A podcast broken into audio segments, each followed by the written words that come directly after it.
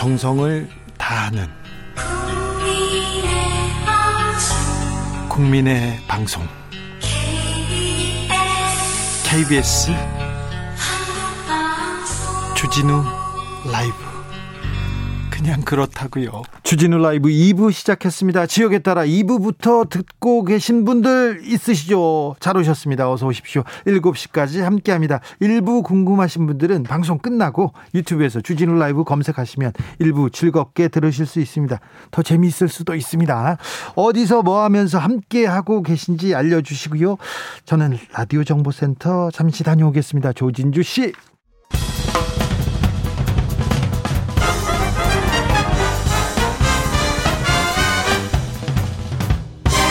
훅 인터뷰. 모두를 위한 모두를 향한 모두의 궁금증 훅 인터뷰.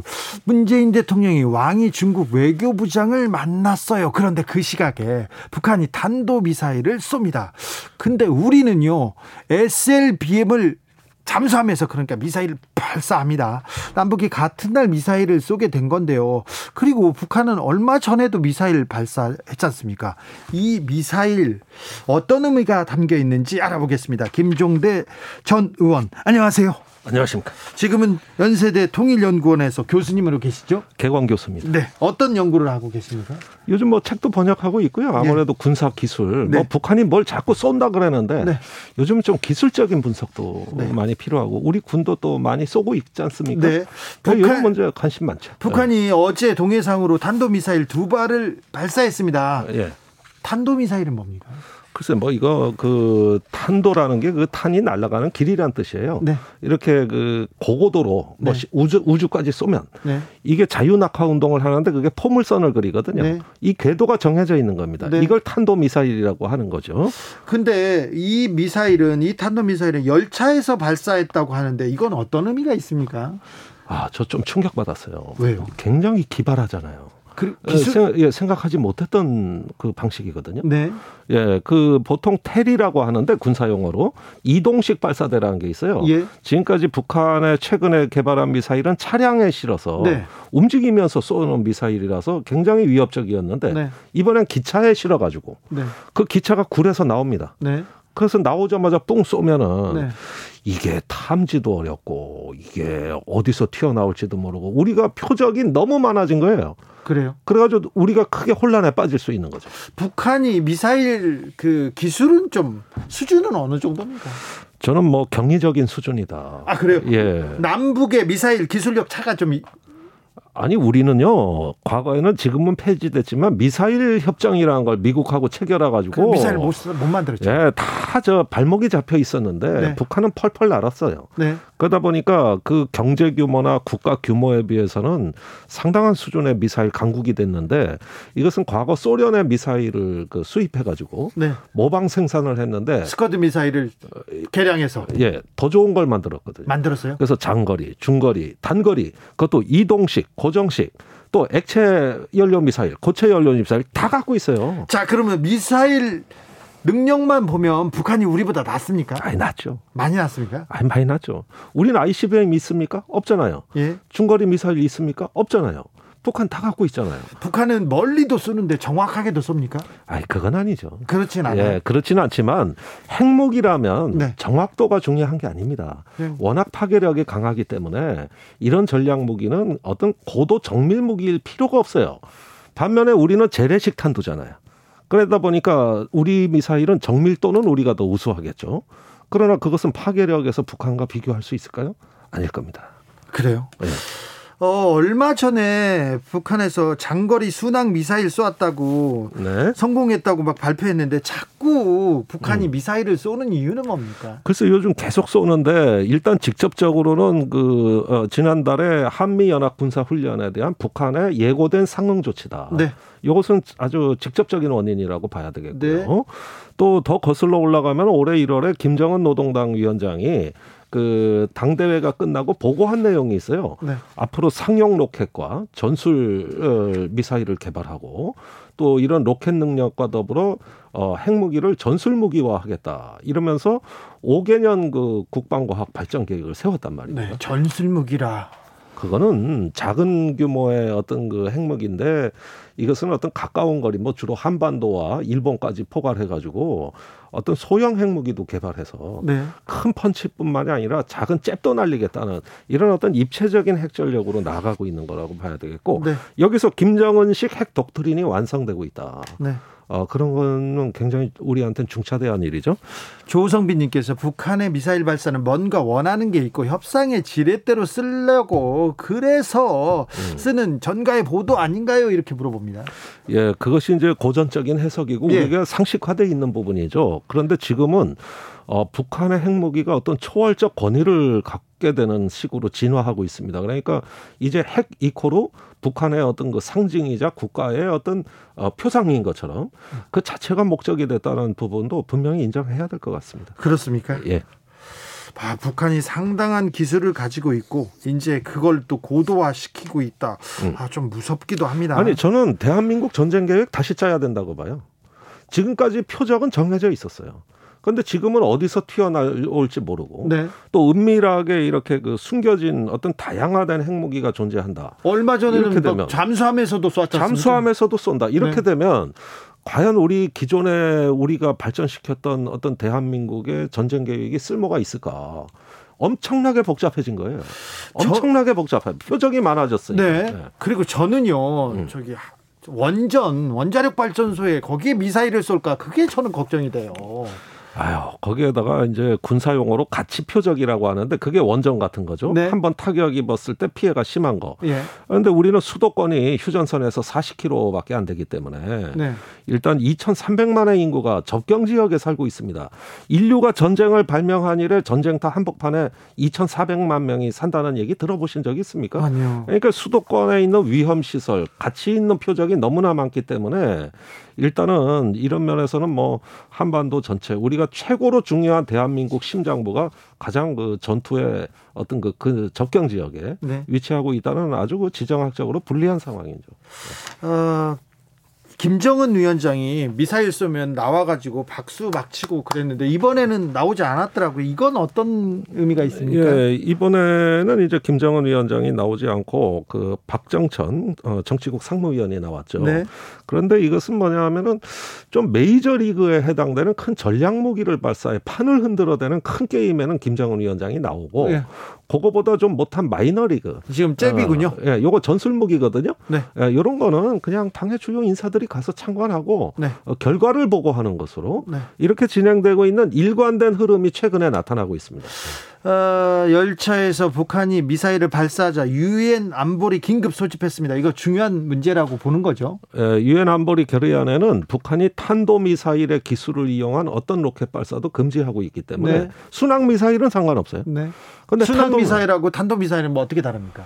그러니까 순항 미사일은 그 저기 소형 드론이라고 보면 돼요. 아, 사람이 안 탄 드론이나 마찬가지로 소형 미사일 폭격을 폭약을 실은 드론이나 마찬가지다. 이거는 아까 말씀드린 정해진 궤도를 가는 게 아니라 지형 지물에 대해 사전에 입력된 데이터를 기반으로 해서 그 저공 비행으로 불규칙하게 가는 거예요. 아 그래요? 예, 그러니까 비행기랑 마찬가지죠. 그런데 대신 느리고 예. 작습니다. 네. 그러다 보니까 유엔 안보리에서는 순항 미사일까지 신경 안 써요. 네. 이 정도의 위력이 작은 미사일 갖고 우리가 일일이 뭐 어, 안보리 소집할 필요 있겠냐 이런 기조였는데 이번엔 다 쐈단 말입니다. 네. 탄도 미사일, 순항 미사일 다 쏜 거고 그리고 순항 미사일의 중요성은 옛날엔 핵탄두가 탑재 안 된다고 그래서 무시했던 거거든요. 네. 근데 김정은 위원장 보고는 앞으로 전술 무기로 네. 전술 핵무기를 탑재하겠다고 보고를 한 겁니다. 네. 그렇게 되니까 이제는 순항 미사일도 탄도 미사일이나 마찬가지의 위력을 가질 수도 있다. 네. 요점은 하나의 어떤 그 약간 차이가 있지만은 변화된 상황입니다. 미국에서는 어떻게 보고 있습니까? 탄도 미사일 심각하게 보죠. 아, 이번에 그러나 네.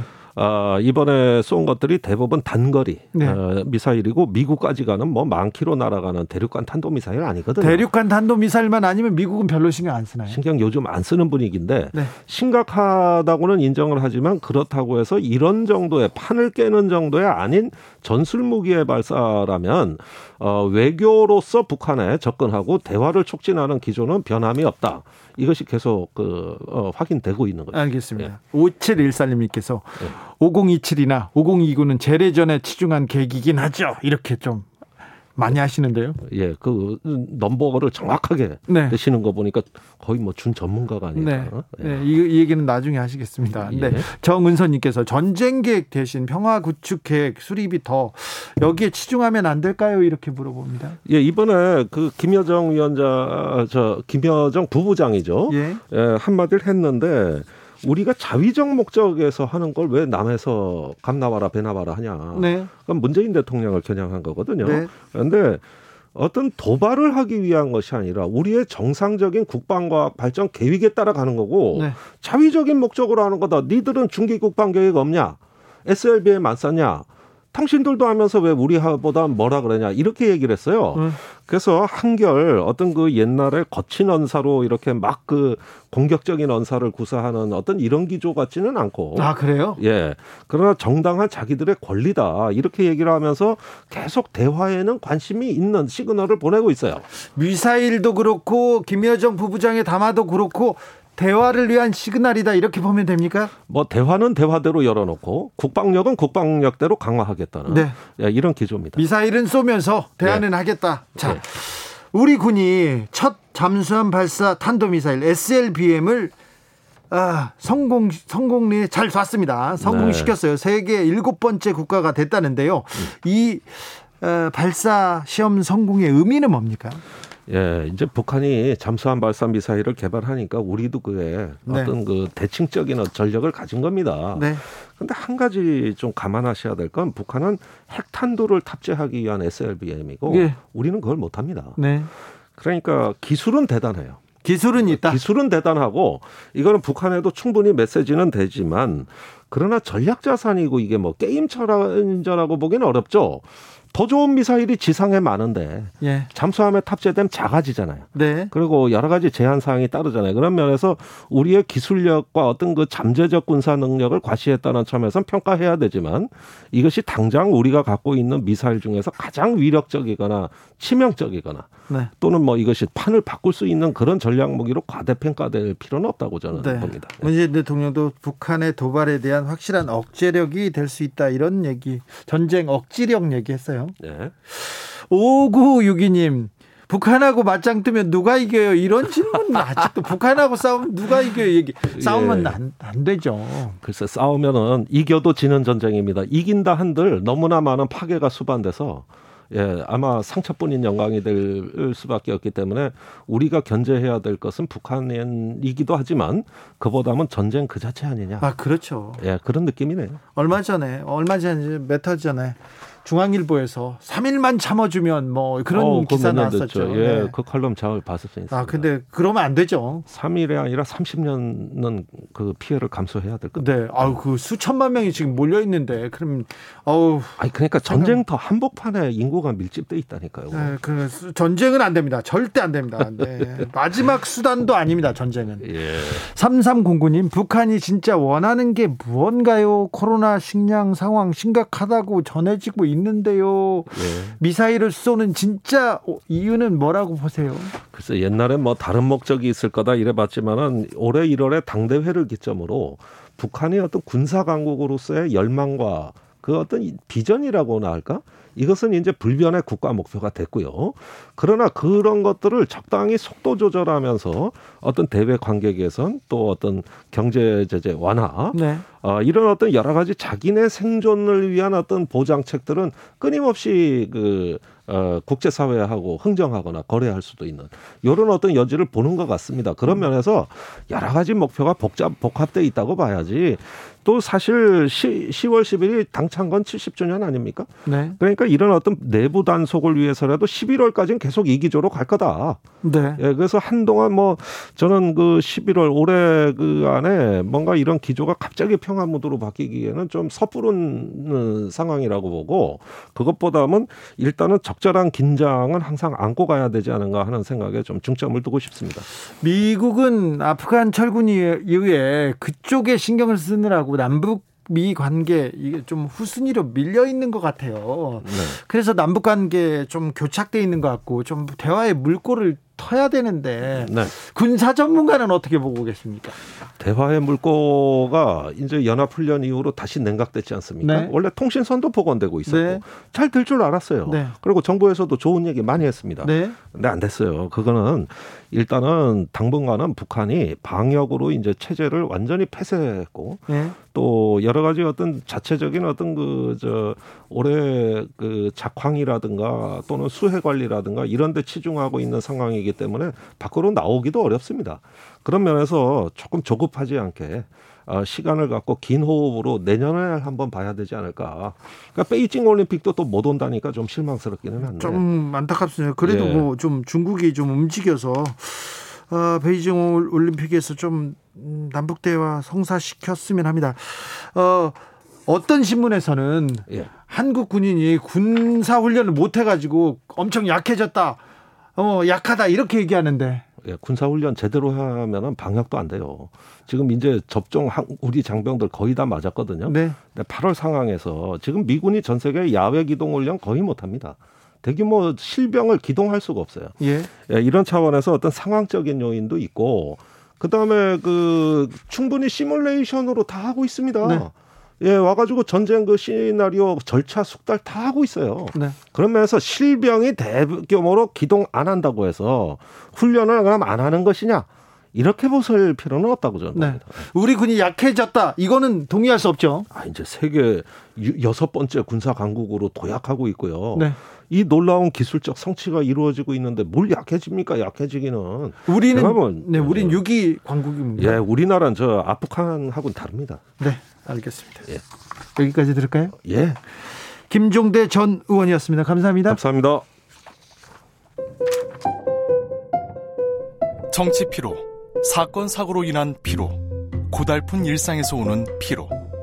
오늘 시사하셨습니까? 경험해 보세요. 들은 날과 안 들은 날의 차이. 여러분의 피로를 날려줄 저녁 한 끼 시사. 추진우 라이브.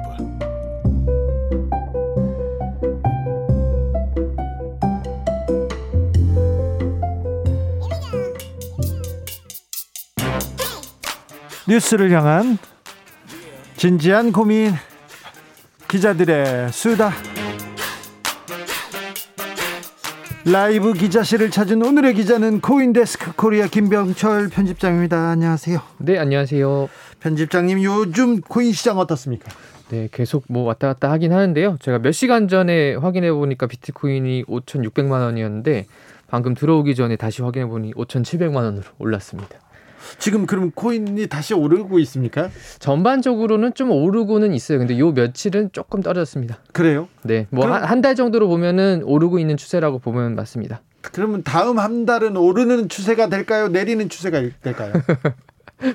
그걸 알면 제가 아니 전문가들도 모르는데 전문가들도 예상이 안 되는데 이걸 뭐 주가도 그렇고 코인도 그렇고 주가는 예상은 어떻게 하잖아요. 어디 어느 분야가 뭐 미래가 밝다. 아 그렇죠. 어 뭐 그리고 어디가 수익이 조금 나고 있으니까 그쪽에 투자하면 좀 된다 이런 게 있는데 코인은 그런 거 없습니까? 어 있, 있긴 한데요. 그것보다는 사실은 심리나 수급 뭐 사려는 사람이 더 많으면 오르고 뭐 파는 사람이 더 많으면 떨어지고 이게 좀 더 강한 것 같아요. 코인하고 주식하고 상관관계는요? 어 있기는 있어요. 왜냐하면 주식 이 잘 될 때 코인도 잘 됩니다. 그렇습니까? 네.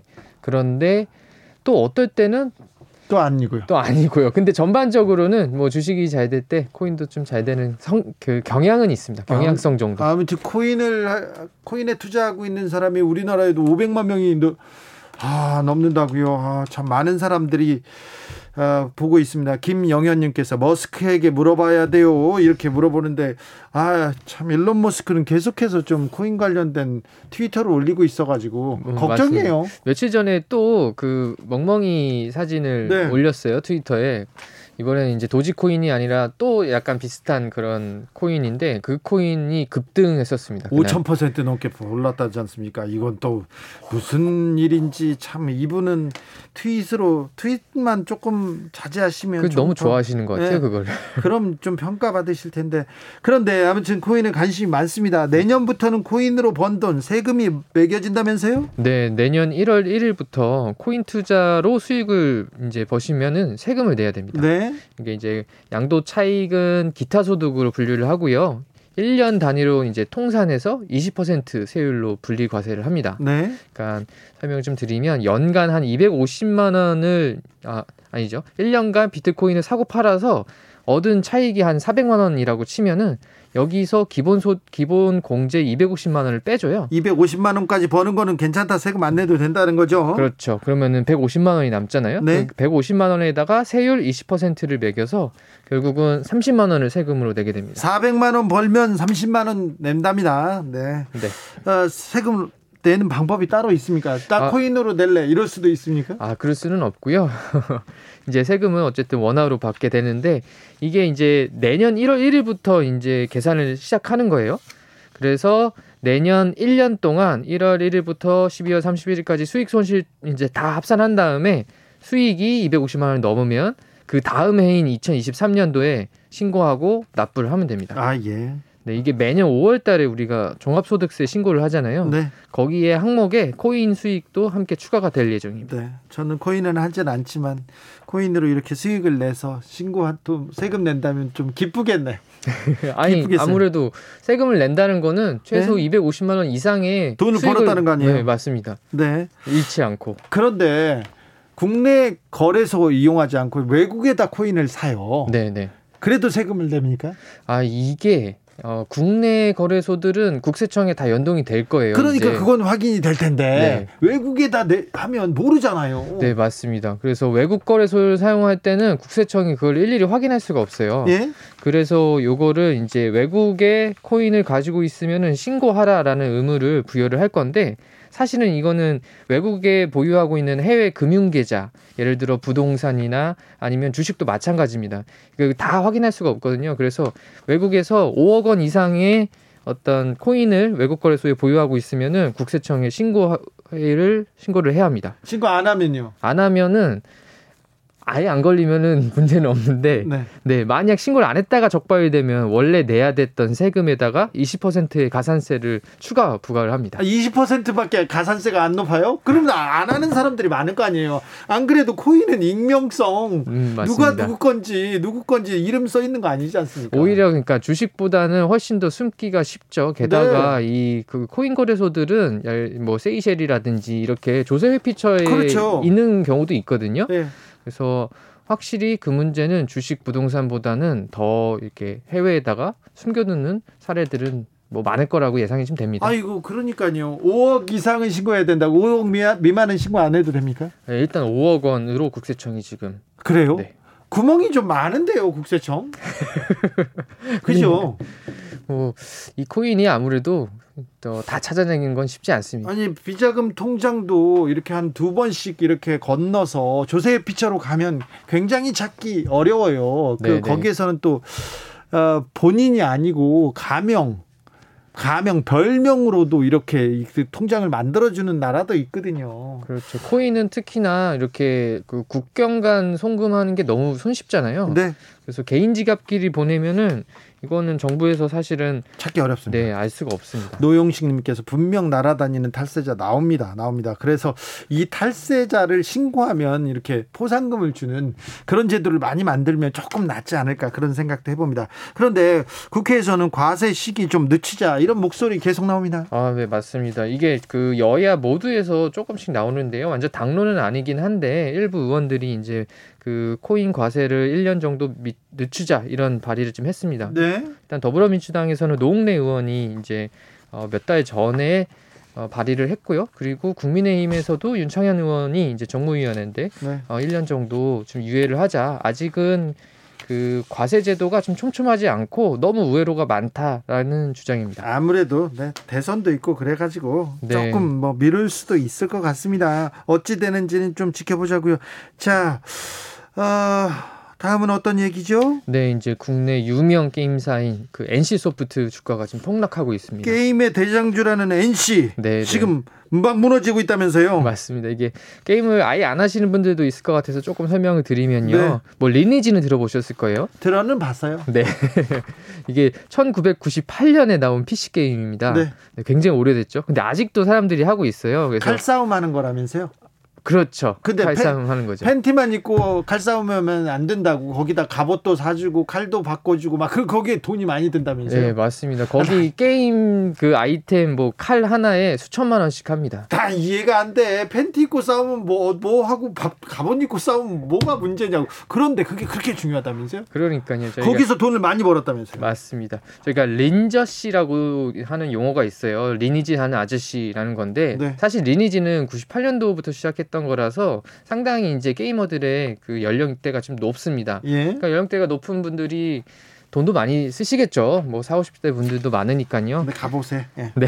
하네. 예. 그래서 그래서 NC 소프트가 주가도 높고 돈을 많이 번다면서요. 네, 네. 지난해 NC 소프트 매출이 2조 4천억 원을 넘었어요. 잠시만요. 2조 4천억 원이요? 네, 네. 그래서 게임으로요? 예, 그렇습니다. 이게 처음으로 연매출 2조 원을 넘은 건데 영업이익은 더 놀랐습니다. 8,200억 원이에요. 오, 게임은 거의 또 예, 뭐 들어가는 게 없잖아요. 사실은 게임은 뭐 인건비와 컴퓨터와 예. 서버와 예. 뭐 그, 그런 것들인데 다른 제조업에 비해서 비용이 확실히 좀 절, 절 들죠. 아무튼 영업이익이 이렇게 높은 걸 보면 그래서 주가도 엄청 높았어요. 네, 맞습니다. 그래서 8월 25일 날에 한 주에 83만 원이었던 주가가 요즘에 계속 폭락해서 오늘 종가로 58만 9천 원입니다. 많이 떨어졌네요. 그런데 리니지에서 어, 반격하겠다고 진격하겠다고 새로운 게임을 내놨다면서요. 내놨는데 왜 이렇게 떨어지죠? 그러니까 말입니다. 이 이제 지난달 말에 블레이드 앤 소울 2라는 모바일 게임을 새로 냈어요. NC 소프트가 이게 사전 예약이 한 700만 명만 아 700만 명 넘게 참여할 정도로 굉장히 기대를 많이 모았거든요. 700만 명이 기다리고 있다가 나 이 게임 사야 되겠다 이렇게 합니까? 미리 이제 그 사전 예약을 한 거죠. 이걸 그래. 해보겠다고 예. 그 정도로 인기가 많았는데 막상 딱 이렇게 뚜껑을 열어보니 보니까 어 너무 좀 별로다. 그러면은 돈만 뽑아가려는 거 아니냐. 뭐 이런 혹평들이 좀 쏟아지면서 어 전반적으로 이 게임 하나 때문에 NC 소프트 주가가 폭락하고 있습니다. 게임 때문에? 그렇죠. 요게 이제 어 확률형 아이템이라는 것들이 있어요. 그러니까 리니지에도 사실 있는 건데 저희가 유료 상품을 결제하면 이제 무작위로 아이템들이 좀 나옵니다. 근데 정말 좋은 아이템이 나올 경우도 있고요. 아니면은 그냥 별로 그저 그런 아이템들이 나오는 경우가 있어요. 뽑기네 이거 뽑기. 아, 그렇습니다. 그렇죠. 뽑, 우리말로 그냥 뽑기라고 이해하면 좋은데 네. 돈을 내야 되는 건데 꽝이 굉장히 많이 나오는 거죠. 네, 그래서 아 이거 돈 벌려고 이거 꽝만 너무 많이 나온다 이렇게 생각하는군요. 그래서 사실은 아까 말씀드린 것처럼 2조 원 2조 원 넘는 매출이 올린 것도 이런 확률형 아이템의 공이 컸는데 네. 이번에 새로 나온 게임은 이게 더 심하다. 뭐 음. 이러면서 음. 게이머들이 지금 외면을 하고 있는 상황입니다. 게이머들이 외면하고 NC 뭐 좀뭐 뭐 특진이 형 뭐 잘못한다고 계속 하더라고요. 그러면서 주가는 계속 빠지고 있네요. 네, 네. 마키님께서 요즘 TV에서 게임 광고를 왜 그렇게 많이 하겠어요? 돈이 어마무시하 니까 그렇죠. 아 그런지 몰랐습니다. 네 조혜숙님 님께서 옛날 옛적에 연애할 때 저희 남편이 리니지 아이템 팔아서 선물 사줬어요. 하나도 안 고마웠어요. 얘기하는데 그래요. 리니지 아이템 팔면 돈이 되고 아 제가 모르는 세상이어가지고 참 신기합니다. 국내 주식도 해외 주식처럼 소수점 거래가 가능 해진다고 합니다. 소수점 거래를 허용하는 이유는 뭡니까? 네, 이게 이제 뭐 한 주를 0.1주, 0.5주 뭐 이렇게 쪼개서 살 수 있게 한다는 건데요. 그러니까 비싼 주도 이제 그 우량주도 이제 살 수 있다 이거죠. 예, 맞습니다. 왜냐하면 이제 우량주는 사실은 굉장히 비싸잖아요. 네. 예를 들어 LG 생활건강은 오늘 종가 기준으로 138만 원이 넘고요. 그러니까 한 주만 사려고 해도 138만 원이 필요한데 이제 뭐 약간 소액 투자자들은 혹은 젊은 청년층들은 이렇게 우량주에 접근하기가 어려우니까 이런 비싼 주식들을 소수점 아래 여섯 자리까지 0.000 영영주까지 네. 살수 쪼개서 살 수 있게 하자라는 게 금융위원회 이제 계획입니다. 소액 주주 그러니까 법원에서 의결권을 갖는 사람들은 한 주라도 주식이 있는 사람들인데 0.00주 006주 가지고 있는 사람들은 의결권이 생깁니까? 그건 아, 니죠 네, 그건 아닙니다. 그 이제 법상 의결권은 딱 한 주가 온전히 채워져야 그 의결권 하나를 할 수가 있고요. 대신에 0.5주라도 배당은 받을 수 있습니다. 아, 배당. 네, 0.5만큼. 네. 아무튼 그러니까 많은 사람이 지금 주식에 들어와서 관심이 있으니까 비싼 주식도 살 수 있게 이렇게 좀 풀어준 거네요. 네, 맞습니다. 네. 큰 의미는 아니네요. 뭐 좀 돈을 좀 더 벌겠네요. 네. 아, 말씀 잘 들었습니다. 기자들의 수다 김병철 편집장이었습니다. 감사합니다. 감사합니다. 교통정보센터 다녀오겠습니다. 오수미 씨.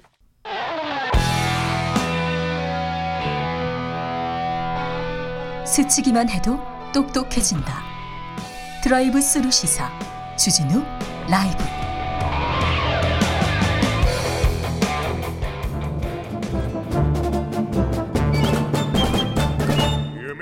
여기도 뉴스 저기도 뉴스 빡빡한 시사 뉴스 속에서 가슴이 답답할 때 네, 휴식을 드리는 시간입니다. 오늘도 맛있는 책을 만나 보겠습니다. 책의 맛.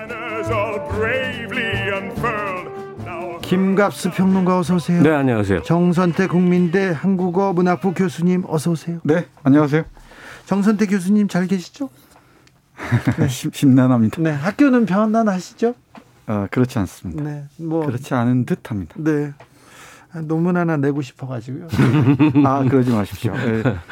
그 구성원들 사이에 예, 움직임이 심상치가 않습니다. 아, 그렇습니다. 네. 네. 그렇죠. 네.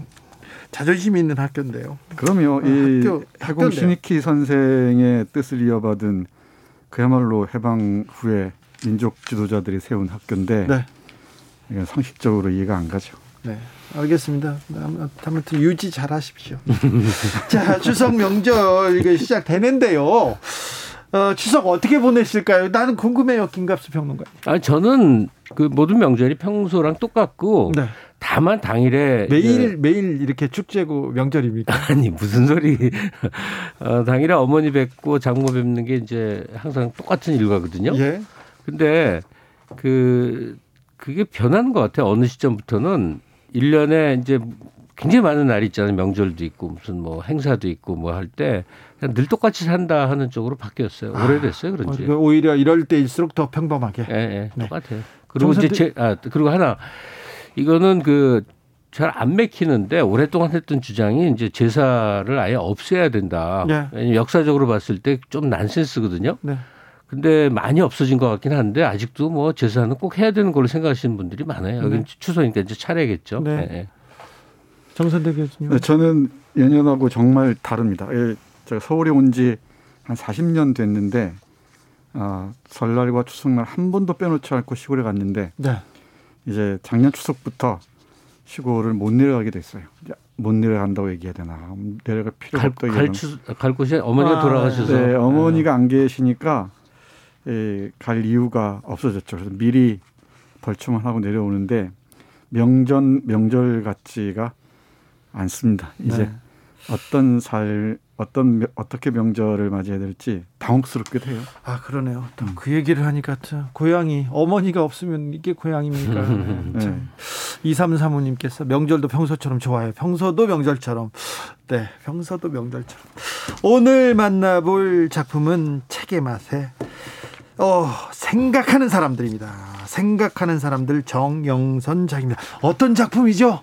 네, 제가 이 책을 고른 이유가 뭐 여러 가지 있는데 네. 하나는 예, 추석을 맞이해서 고향에 가고 싶어도 못 가는 네. 많은 사람들 있잖아요. 네. 그 사람들 중에 특별히 북한에 예, 한 부류인 예, 북한 이탈 주민들 네. 예, 생각하 보고 싶어서였고 아, 또 하나는 이 책이 간행된 출판사 산진이가 부산에 있습니다. 네. 네. 부산에서 활동하는 작가인 듯한데. 네. 아니, 아니 산진 출판사는 서울에 있겠죠. 네, 주소가. 작가가. 네, 작, 아니 산진이도 보니까 주소가 부산이던데요.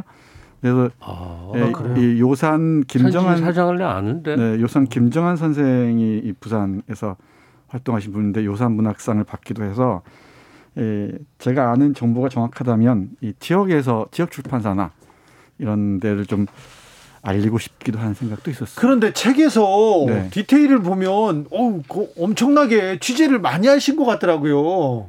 그러니까 개요를 일단 좀 얘기하면 좋겠는데 네. 그정 선생이 아마 이 책 선택한 이유가 바로 그건 것 같은데 고향 생각나고 명절이면 다 가족 생각나고 그런 거잖아요. 예. 그랬을 때 우리가 존재 하나 잊어버리려고 하는 한국 내 존재들이 있어요. 그게 바로 이제 탈북인들이에요. 네. 탈북자 하면 어감이 안 좋아 세터민이라고 그러는데 이게 음. 입에 붙어갖고 자꾸 이제 탈북, 탈북자라고 하게 되는데 그 수가 뭐 한 3만 이상 헤아리지 않습니까? 그렇죠. 근데 그분들이 한 묶음으로 평가되는 수가 있어요. 여기 네. 저 조선족 동포도 똑같아요. 네. 중국 동포 어떻다 한 묶음으로 설명되는데 사실은 한 묶음의 그 동질성이 있지만 그 개개인들의 애환들며 특히나 그 사람들의 고향에 대한 애, 애틋함은 저 강원도에 살다가 서울 와서 일하는 사람이 강원도 혹은 뭐 부산 고향 그리는 거하고 차원이 다른 거 아닙니까? 네, 네. 네. 가고 싶어도 못 가잖아요. 아니 이민 간 거보다 훨씬 큰 거거든요. 어, 이민 그렇죠. 어, 해외 그렇죠. 이민은 자발적으로 간 거지만 이거는 그냥 살자고 말하자면 탈출한 건데. 아니 이민 간 분들은 올 수 있잖아요. 쉽게 올 수 있고 올 수 있는데 여긴 음. 북한은 이게 불가능하지 않습니까? 그래서 그 이 작가 정영숙이라는 정영선 아, 정영선이라고 좀 처음 읽었는데. 이렇게 그 아주 문학적으로 쓰려고 하지 않고 자분자분자분 써내가는 네. 그 박완서 문체 있잖아요. 맞습니다. 이렇게 사람 너무 편안하게 하는 문장이더만. 네. 그래서 아주 빠른 속도로 읽었는데 이분이 탈북인 교육원에서 원래 교사인데 탈북인 교육원에서 교사한 체험을 배경으로 해서 네. 탈북인들의 이야기를 이야기를 담은 겁니다. 그러니까 북한 이탈 주민들이 한국에 처음 오면은 국정원에서 운영하는 하나원은이라는 음. 데가 있는데 거기에서 선생님으로 네, 계셔서 한 2, 3, 7년이라고 그랬나요? 네. 그 경험 그 경력 가르친 경력이 있는 것 같습니다. 네. 그 경험을 토대로 이 탈북인들의 생활들을 그리고 있는데 사실 제가 주목하고자 하는 것은 고향에 대한 그리움을 안고 사는 이 분들의 사연도 주목해야 되지만 네. 우리가 지난번인가요? 제일동포 3세 이용덕 어, 이런 작가가 쓴 음. 당신이 나를 네. 축창으로 찌르기 전에는 얘기했잖아요. 센 소설. 네, 우리 일본에 있는 그 제일 코리안들이 일본인들로부터 특히 극우 세력들로부터 혐오와 배제의 대상이 된다는 것 주목 주의해야 한다고 그랬잖아요. 네. 근데 많은 경우 탈북인들이 한국 사회에서 이 배제와 혐오의 대상이 되고 있다는 점. 네. 좀 이 점을 주목해 보면서 타자의 눈에 비친 우리는 어떤가? 그러니까 내재하는 타자들이죠. 우리 음. 안에 있는 이 타자들의 눈에 비친 우리의 모습은 어떨까? 그러니까 제일 조선인들을 또 제일 코리안들을 혐오하고 배제하는 일본인들을 비판하면서 그 우리는 어떤가? 우리 안에 혐오. 그렇죠. 아, 이걸 이걸 우리 탈북인들이나 어, 이 중국 동포들이나 아니면 이주민 노동자들이나 이런 시선을 통해서 보고 싶. 있다고 생각을 했어요.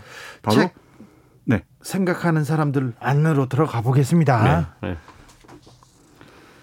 네, 이 소설의 중심적인 인물은 심주영이라는 네. 그 어, 작가의 분신처럼 보입니다. 네. 네 심주영 음, 이 주영이를 하나 초점으로 해서 여기 사람 여기 사람 네 여기 대구 쪽이 고향인 사람입니다. 근데 할머니가 아, 할머니의 남편 그러니까 할아버지가 북으로 간 사람이고 그, 예. 북, 그 북에서 결혼한 사람에게 태어난 사람이 남으로 온 그런 사연이 있는 사람들인데 근데 이 소설에 등장하는 젊은 친구들 창주나 뭐 이런 또 선주나 이런 사람들의 꿈이 있지 않겠습니까? 네. 근데 번번이 이 예, 벽에 부딪히기도 하고요. 또 많은 경우는 여기는 안전부라고 나오는데 안전부에 의해서 어, 이 좋지 않은 일에 동원되고 그러기도 합니다. 특히 주영이의 경우 출판사에 계약직으로 취직한 걸로 되어 있는데 댓글 댓글 부대가 되는 거죠. 그러니까 와가지고 취업했다고 했는데 이 댓글 공작에 그러니까 댓글 부대. 얘기를 좀 건너뛰신 것 같아서 제가 이제 조금 음. 보태면요. 네. 이 심주영이라는 이제 여자 인물이 처음 출발을 해요 얘기로 네. 그냥 우리나라에 대학 졸업하고 취업이 안 돼서 고민하는 그냥 연희 여자예요. 예. 근데 어떻게 취직 자리 찾다 보니까 어디 이상한 출판사 비스름한데 이게 뭐가 공고가 떠서 가보니까 코라고 이제 여기 쓰는 네. 그 괴상한 사람이 운영하는 어떤 곳인데 알고 봤더니 이게 여기서는 이제 뭐라고 다른 표현하지만 국정원 얘기예요. 네, 그렇지. 국정원의 한 지부의 한 책임자 밑에서 일을 하게 되는 거예요. 그리고 이제 시점이 주 그왜 다인칭 시점들 있잖아요 소설은 음. 이제 코가 또 이 주인공이 돼갖고 어, 그가 관리하는 여기저기에 관련이 되는데 여기서는 하나원이 아니라 이제 유니원이라고 표현을 하는데 예. 그 탈북인 교육 현장의 사람들 거기에 있는 한 명 한 명 한 명 삶의 애환과 이렇게 이야기가 이제 엮여가는 그 과정의 얘기인데 여기서 하나 놀라운 거는 국가의 정보기관이 실제로 이거 존재했던 사건들의 이야기예요. 예. 어, 사람들 탈북자들 동원을 해서 일당 주고 알바생으로 써서 댓글을 쓰게 만드는 그 네. 선거마다 개입하는 그 아주 적나라한 얘기입니다. 이거는 아니, 부끄럽더라고요. 네, 배경 취재를 배경으로 한 거니까 사실 얘기예요. 음. 네, 이 개략적인 이야기는 뭐 틀이 잡혔을 것 같은데 저 네. 문장들을 보면서 예. 과연 그들의 눈에 비친 우리 안에 이, 이 외부의 시선을 가진 사람들이죠. 우리의 모습을 좀 보고 싶어요. 문장들이 많은 도움이 될 것 같은데 제가 읽어보겠습니다. 네. 아, 주유소 사장의 말대로 남조선은 공화국에 비하면 천국이긴 했다. 여기 북한을 공화국이라고 합니다. 예. 그런데 불쑥불쑥 화가 났다. 왕궁 같은 백화점과 끝도 없이 이어지는 가게를 지나갈 때마다 그랬다. 공화국에 있을 때와는 다른 공포였다. 쓸쓸하다가 화가 나기도 했다. 처음엔 탈북자라서 그런가 했는데 그게 아니었다. 한국은 사람을 쓸쓸하게 하는 뭔가가 있었다. 모든 게 허용되어 있는 것 같지만 기초수급자인 그에게 허용된 건 마트의 할인 물건과 변들 술집, 자파미 커피와 5천 원 이하의 국밥 등이었다. 어, 여긴 투명한 유리벽에 둘러싼 기분이었고 무시와 차별이라는 습기는 습기, 어, 어, 습기찬 시간과 장소를 가르치 않고 습기는 시간과 가리지 않고 장소를 가리지 않고 몸 안으로 스며들었다. 이, 이 마지막 문장 주목해 보십시오.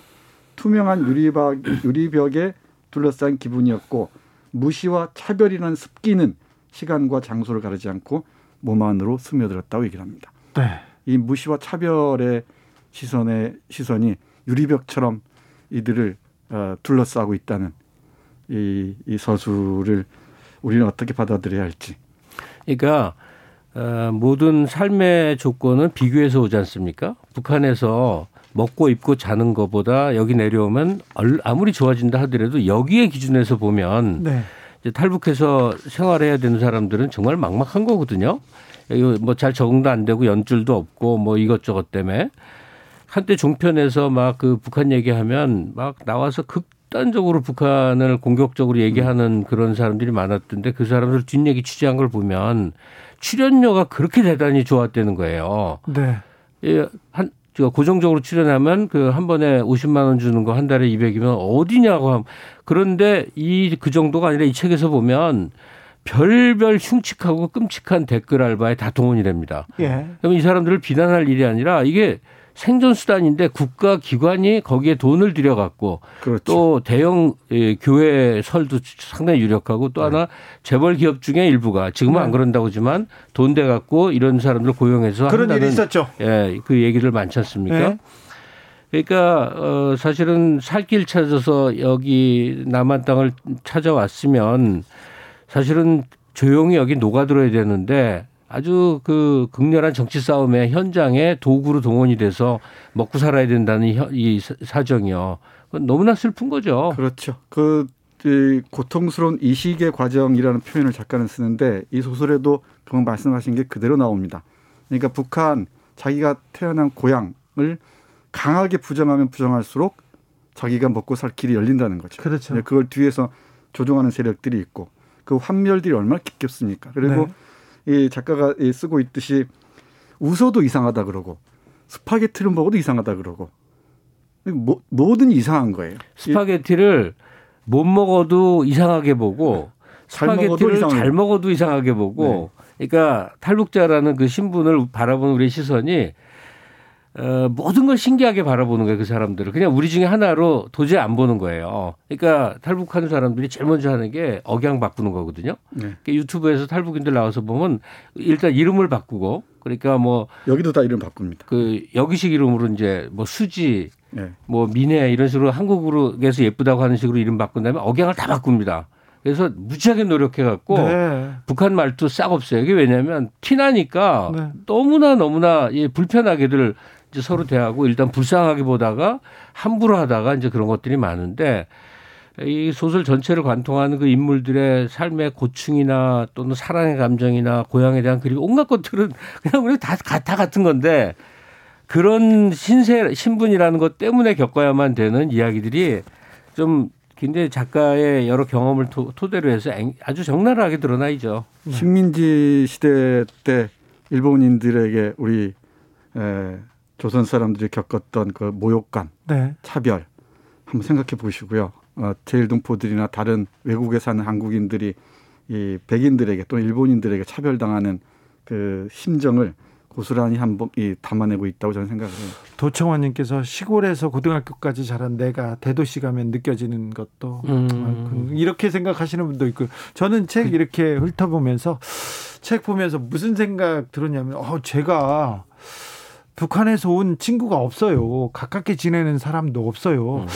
아 그 정말 많은 사람들이 왔는데 왜 우리 주변에까지 녹아들지 못했을까? 내가 뭘 조금 잘못했었나 이런 생각도 해보고 그러네. 정말 많은 사람들이 한국으로 왔지 않습니까? 아니 미국 가면 안 그런 사람이 있지만 대다수는 교민들이 한인 교회에서 만나고 한인끼리 어울려 산대잖아요. 그게 그 속에 녹아들지 못해서 그런 거거든요. 근데 여기 탈북인들도 지금 그런 판이에요. 탈북자들끼리 서로 만나고 그 서로 그 이렇게 주고받고 교환하고 뭐 하면서 기존의 한국 사회랑 계속 분리된 게 이게 틈이 안 메꿔지는 거예요. 근데 거기에는 여러 요인들이 있어요. 탈북한 사람들 자신의 문제도 있겠죠. 네. 근데 우리 사회가 조그만 이질적인 요소가 있으면 굉장히 그것을 크게 보는 거 있죠. 뭐 해외 피부색이 좀뭐 다르 브라운이라든지 아니 다른 뭐. 것이 아니라 뭐라고 해야 되나요? 그래도 백인이나 미국 흑인에 대해서는 굉장히 또 존중도 있지 그 않습니까? 우호적이죠. 네, 우호적이죠. 그런데 어떤 우리보다 조금 못 사는 나라, 우리보다 조금 그 조금 그 생소한 나라 여기에 대해서는 이 혐오와 차별이 엄청 아 너무 심해요. 그래서 너무 부끄러울 때가 있어요. 용기 내자님께서 차 별과 혐오를 부끄러워하는 사회 분위기를 만들어 가야죠. 이렇게 그렇습니다. 생각합니다. 그렇습니다. 그 우리의 시선이라는 게 예, 자연적인 것 같지만 그렇지가 않습니다. 이 정치적, 역사적, 문화적으로 이게 형성되는 거죠. 네. 그 우리의 시선은 서양식으로 이 구성되어 있는 것 같아요. 그러니까 우리가 마치 서양인인 것처럼 이 서양 백인 그렇죠. 서양 백인인 네. 것처럼 백인의 입장에서 바라본단 말이에요. 네. 우리 아시아인들 바라보는 시선 보십시오. 근데 이거야말로 뒤집힌 거죠. 네. 네 자기 위치에서 바라보는 게 아니고 서양 마치 서양인인 것처럼 서양 백인의 것처럼 바라본다. 아프리카에서 온 흑인이 그렇죠. 있는데 그렇죠. 흑인이 있는데 불어권 카메룬에서 와서 네, 불어를 네, 썼어요. 그런데 카메룬에서 왔, 다고 하면 아무도 얘기를 안 해준대요. 그래서 자기가 프랑스에서 왔다고 음. 했더니 그때부터 여학생들의 대접이 달라가지고 프랑스에서 왔다고 해가지고 그렇게 여자들을 그렇게 많이 만들어가지고 그 제 아이가 이한 반 6개월 동안 인도네시아 청년하고 함께 살았다 그러는데 한국에 대한 그 환상이 다 깨졌다 그럽니다. 아, 그래요? 아, 그런데 우리가 갖고 있는 문제점도 많은데 그 사이에 이제 젊은 층들은 정말 세련되셨어요. 많이 보고 보고 느낀 바들이 많아서 이건 이제 세대 간극이 분명히 존재하는 것 같은데 이 소설에서 작가가 굉장히 고심한 부분은 뭐냐면 탈북인은 앞으로도 계속 증가할 거란 말이에요. 네. 뭐 막을 수도 없고 또 막아서도 안 되는 문제이기도 해요. 근데 그랬을 때 이 책의 일부 한 두 줄 제가 읽어볼게요. 여기 유니원이라고 써 있는데 이게 하나원 말하는 거예요. 네. 유니원은 북한 물을 빼는 곳이었다. 북한 물을 빼야 하는 그들은 이제 음악에 맞춰 체조를 하고 있었다. 뭐 하면서 쭉 그 여기 여기서 교육받는 생활 얘기가 나오거든요. 네. 근데 여기 적응이라고 하는 게 뭐냐면 그 상당히 문제가 있는 거야 하여튼. 그 어, 어떻게 어디서부터 설명해야 될지 모르겠는데 우리 그 정보 당국에서도 그들을 뭐 사상법 취급하듯이 이 인간 개조를 하려고 드는 그런 측면이 분명히 그렇죠. 있단 말이죠. 어, 네. 우리 저 다문화 가정에서 베트남이나 캄보디아에서 그 일로 이제 결혼이 이주해 오잖아요. 그러면 막 사회가 요구하는 게 뭐냐면 빨리 첫째, 빨리 한국말 배우고 맞는데 어, 종교도 바꾸고 한국식이 되라는 거예요. 근데 이제 한국이 다원 사회가 돼야 되잖아요. 네. 다 그냥 다양한 채로 자기 종교에 있으면 자기 종교대로 하는 거고 자기 명절이나 자기 생활 습속이 있으면 그게 예, 공존할 수 있는 사회가 이제 우리가 미래에 지향하는 사회라고요. 네. 그리고 제발 좀 이용 좀 안 했으면 좋겠어요. 네. 예, 가장 비열한 것은 북한 사람들 데려다가 북한을 공격하게 하는 것이라고 얘기를 합니다. 네, 그러지. 말았으면 좋겠습니다. 네. 특별히 언론한테 좀 언론한테 좀 고합니다. 네. 네. 제가 생각하는 사람들 정영선 씨의 이 소설 읽으면서 두 사람이 떠오르더라고요. 네. 그 탈북을 했는데 무려 국회의원까지 하고 있는 현재 네. 두 명의 국회의원이에요. 네. 한 분은 제가 비교적 아는 사람이고 근데 제가 바로 이 KBS 일라디오에서 막 호통치다가 이제 방송도 못 하게 되고 그랬는데 뭐냐면 갈등 유발에 에, 갈, 뭐, 뭔가 어떤 시, 자기 신념은 좋지만 갈등을 유발하러 여기서 활동해서는 안 된다는 거예요. 네. 한국 사회의 미래 통합을 위해서 그 방향에 고민을 해야 될 것 같은데 네. 언제부턴가 탈북인들이 어, 다급한 돈벌이 때문이란 건 알지만 한국 사회 이념 갈등 요소의 한 도구를 자원하는 사람도 지금 굉장히 많아졌다 그러거든요. 네. 그러니까 이 책을 읽어 보시면서 이 소설 을 보면서 같이 고민 좀 했으면 좋겠어요. 그 또 탈북민들 사이의 그 갈등 그 두 의원 사이의 갈등도 좀 그것도 아우, 많습니다. 네. 제가 조정 이용하고 조작하지 않았으면 좋겠습니다. 알겠습니다. 네. 오늘 생각하는 사람들 같이 읽어봤습니다. 김갑수 평론가 그리고 정선태 교수님 감사합니다. 고맙습니다. 네, 고맙습니다. 어, 김갑수 평론가의 추천곡으로 오늘 마무리합니다. 이 곡 고르신 이유가 뭡니까? 아니 소, 설이 좀 마음이 애절해져서 네. 최근에 들은 노래 중에 가장 마음에 이렇게 찡한 거니까 좀 슬픔의 감정으로 네. 어, 책 소설도 생각하면서 들읍시다. 알겠습니다. Tomorrow X Together의 Loser Lover 들으면서 저는 여기서 인사드리겠습니다. 오늘 돌발 퀴즈의 정답은 스페이스 A 아닙니다. X였습니다. 스페이스 X였습니다. 저는 내일 오후 5시 5분에 돌아옵니다. 지금까지 주진우였습니다.